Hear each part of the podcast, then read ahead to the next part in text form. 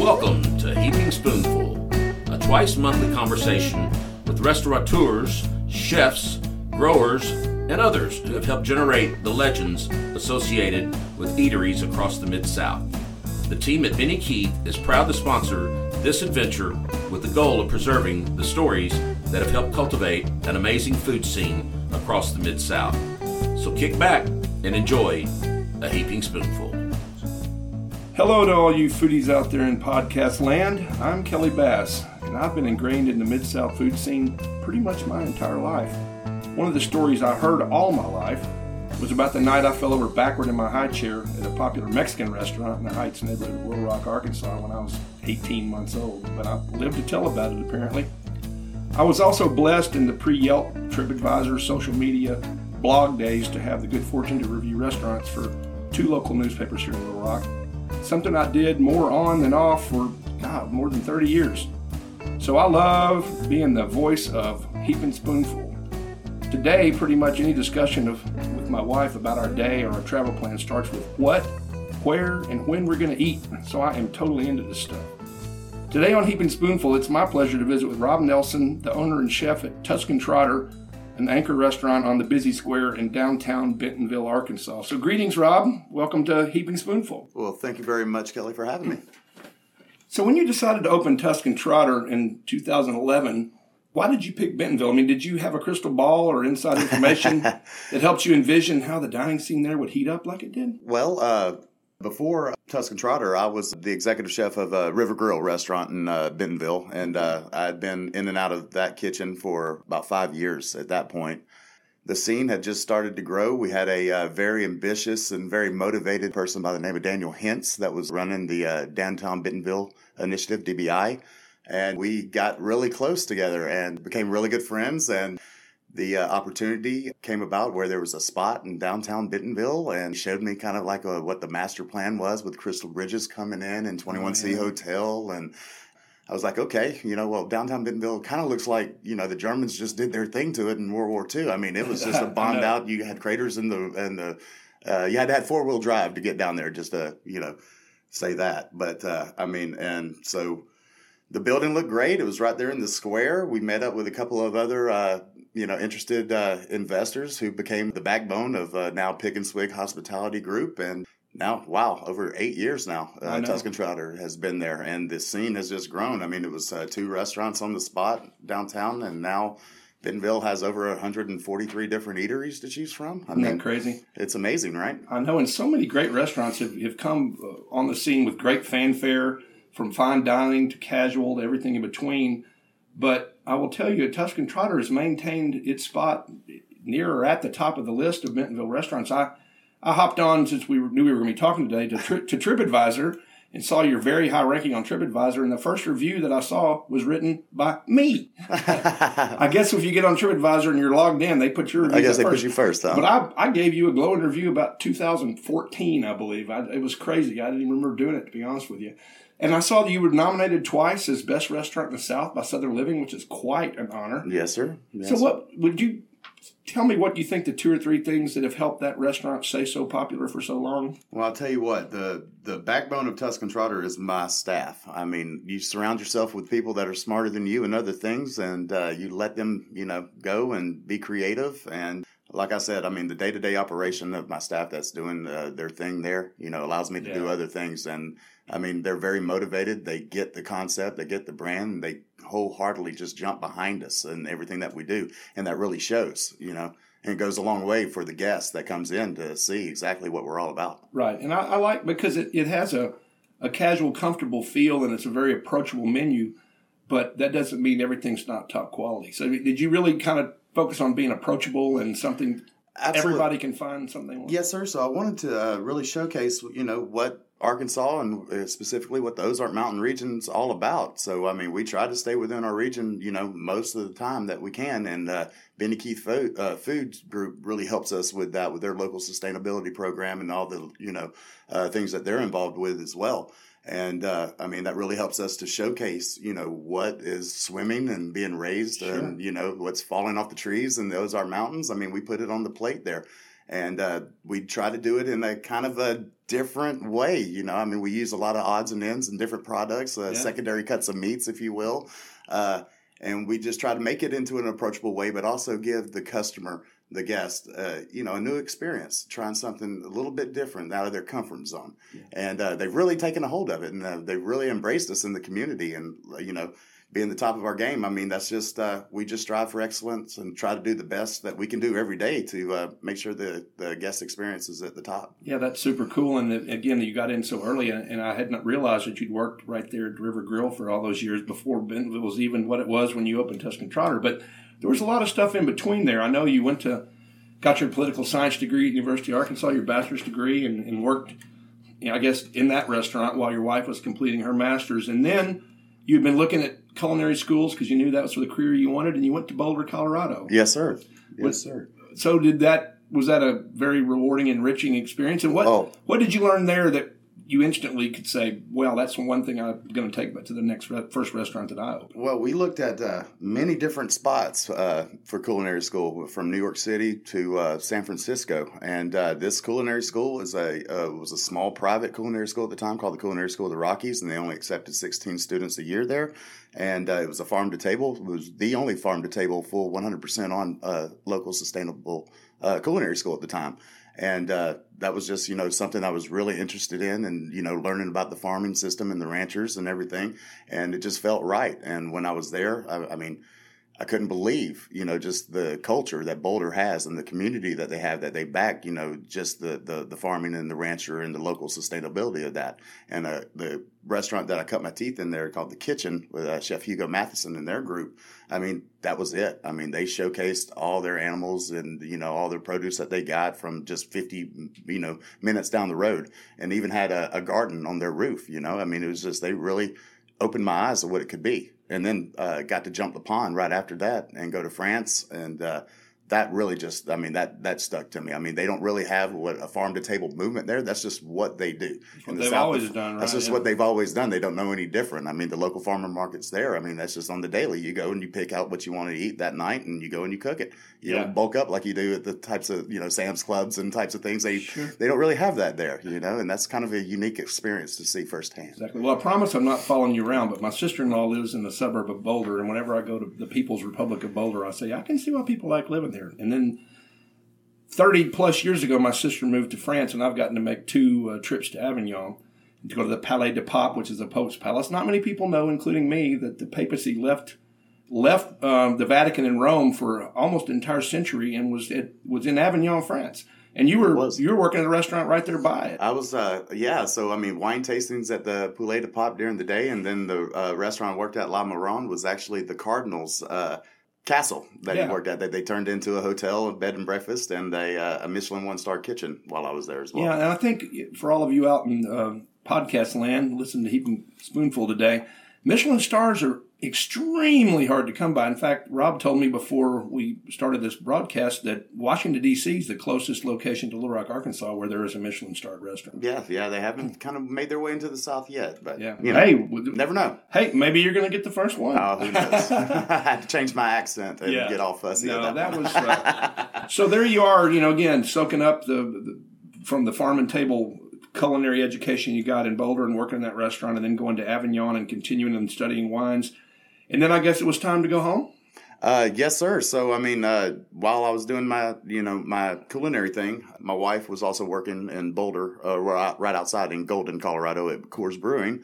But uh, we also still had a place here in uh, Northwest Arkansas. Uh, 2008 hit, the bottom fell out, couldn't sell our house, and then, you know, we are kind of looking where we're going to go next. I'm graduated, we're done with our schooling. You know, it's time to set up shop somewhere.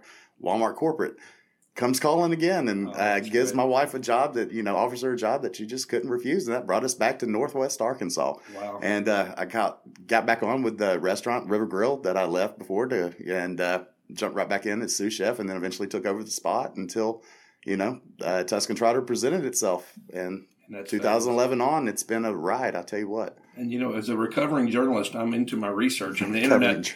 The internet certainly helps with that. And so I'm I'm googling you and stuff, and I see that uh, in, in 2018 you took over as executive chef at Butcher and Pint. So, and then in our other conversations before we began recording, you've got a whole lot of other projects. Why don't you tell us And again, I'm hoping people will be listening to this for years to come, but and these may all have come to fruition and be rocking and rolling by the time this uh, is heard down the road. But tell us what else you got going on. Oh wow, yeah. So uh, we've been blessed. To, our, our, restaurant group, Pig and Swig Hospitality, now has formed, and uh, flagship restaurant is Tuscan Trotter. And uh, we announced a couple of weeks ago that Tuscan Trotter will be opening up shop in North Little Rock in the Argenta Arts District. Uh, so we're, I mean, we're really excited about that one. Uh, but coming on uh, recently, we've got uh, a brand new uh, ice cream shop, Trash Creamery, that just opened up in Bentonville. Uh, we just uh, uh, closed down Butcher and Pint temporarily to move them to a new location. We've got three mm-hmm. locations that we're about to finalize on right now. that's potential. And yeah, we've got Gustro is a Gustro pub as the term. It's called the Berg Gustro Pub. Gustro it is, pub. It's going to be German inspired food that's going to go into uh, the Bentonville Brewing Company's uh, new facility in Bentonville. So that's slated for, uh, for November.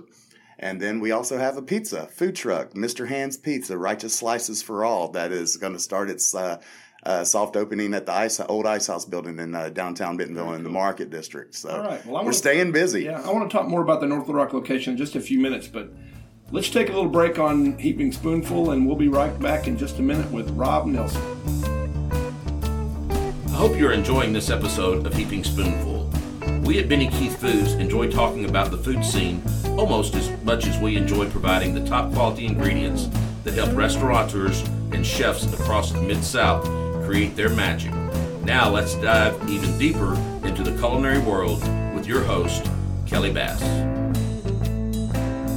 All right, welcome back to Heaping Spoonful. This is your host Kelly Bass. I'm with Rob Nelson. I would say of Tuscan Trotter, but that's selling him short. He's got of the Pig and Swig uh, culinary group that's got all kinds of things going on. If you've been listening, you've been hearing. Um, I do want to say that we talked earlier about you seeing what was happening in the Bentonville Square and knowing that 2011 was a ripe time to open Tuscan Trotter, and then the whole place has grown up around you. I can promise you, my friend, what you're about to get into in North Little Rock is maybe not on the same scale, but it's going to be just the same thing.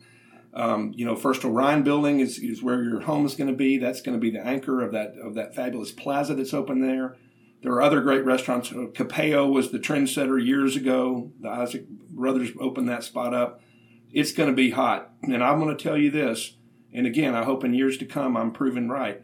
You open up Tuscan Trotter in that building, you better get ready because it's going to be packed up every day every meal because well, it's people want to go to the area and you're a known entity and that brand everybody loves in Little Rock area when something that's they've gone to in another town comes to town even if it's something like Cheddar's they go crazy so Tuscan Trotter is going to rock well I'm, I'm, glad you said that. We're very excited to uh, give Argenta Arts District a shot, and uh, man, North Little Rock has just embraced us with open arms. From the CVB to uh, the new mayor there, uh, Rusty Mathis and crew over at uh, Benny Keith Foods is just uh, there from the get go. We did a party the other night that uh, Benny Keith Foods helped us out with. Uh, it's just amazing. I mean, we look forward. Uh, we got what the Foundation that's down there, yeah. and uh, so there's going to be a lot of a lot of potential collaborations for sure. You know, yeah, the innovation be... hub is there. There's new apartments. You got Verizon Arena. Absolutely. I mean, it's it's going to be hot. And I, again, I, I, said the same thing to Chris Tanner when he was opening Samantha's, and he was all worried about. It. I said, dude, you're going to be great, and he's been slammed every day, and you're going to be slammed every day. So good thing you got a good crew because you can only be one place at once. That's true. Yeah. Well, um, I do know again beyond all the things you've gotten to do and studying in France and studying in Colorado, you've gotten to go to the James Beard House.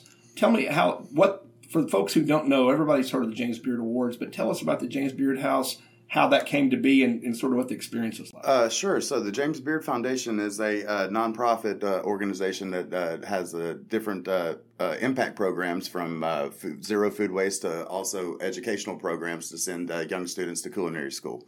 And where the James Beard House comes in, they showcase about 200 different chefs from across the world every year and uh, they come in, and the money that is uh, raised goes to a local foundation of their choice, and also proceeds of that dinner goes to the uh, scholarship foundation for the James Beard Foundation to help put people through school. So you've gotten to do it three times? I have uh, performed at the Beard House three times. Uh, the first time was in uh, 2013 with Chef Matt McClure and Chef Case Dighero yes. in Bentonville. And we went up there and we unveiled High South Cuisine there that night.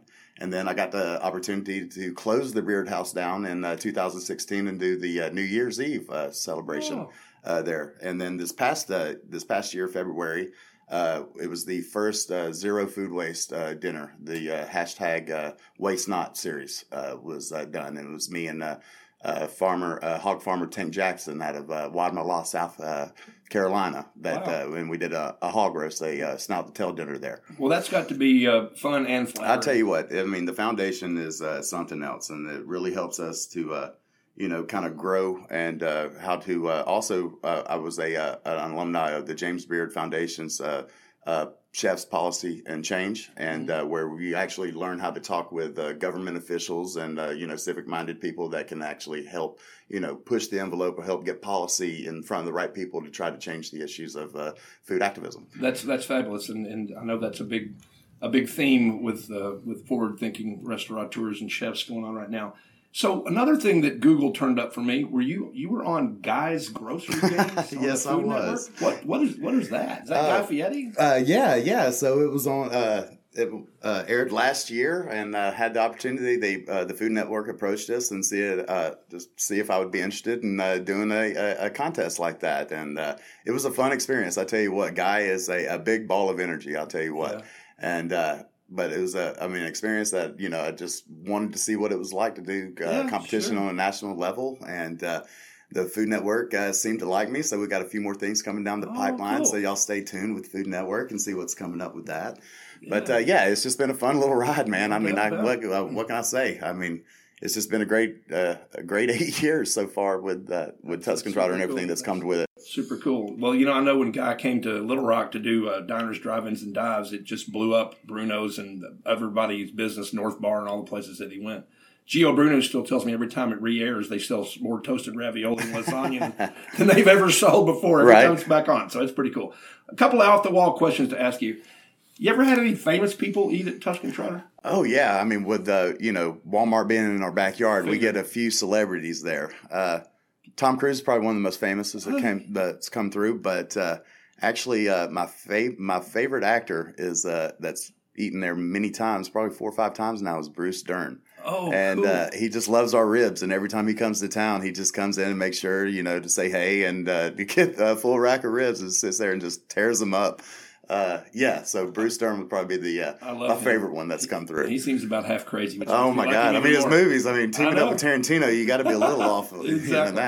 that. Well, listen, this has been a fabulous time talking with Rob Nelson. You got so much going on. I'm uh, super excited for you, and I look forward to following your career as it keeps going forward. And I'm looking to see you on the Food Network on something that remains to be talked about sometime. So, listen, Well, thanks again for your time. Kelly, Rob. thank you so much, and thank you to the Arkansas Times for having me on. Yeah. So- All right, everybody. This is uh, Kelly Bass on Heaping Spoonful. Stay tuned. Keep an eye on the website and look for more links to more episodes. We hope you enjoyed this episode of Heaping Spoonful. On behalf of all of us at Benny Keith Foods Mid South Division, please know how much we love connecting you with the legends of the culinary scene and their unique stories. I look forward to the next time we can offer you another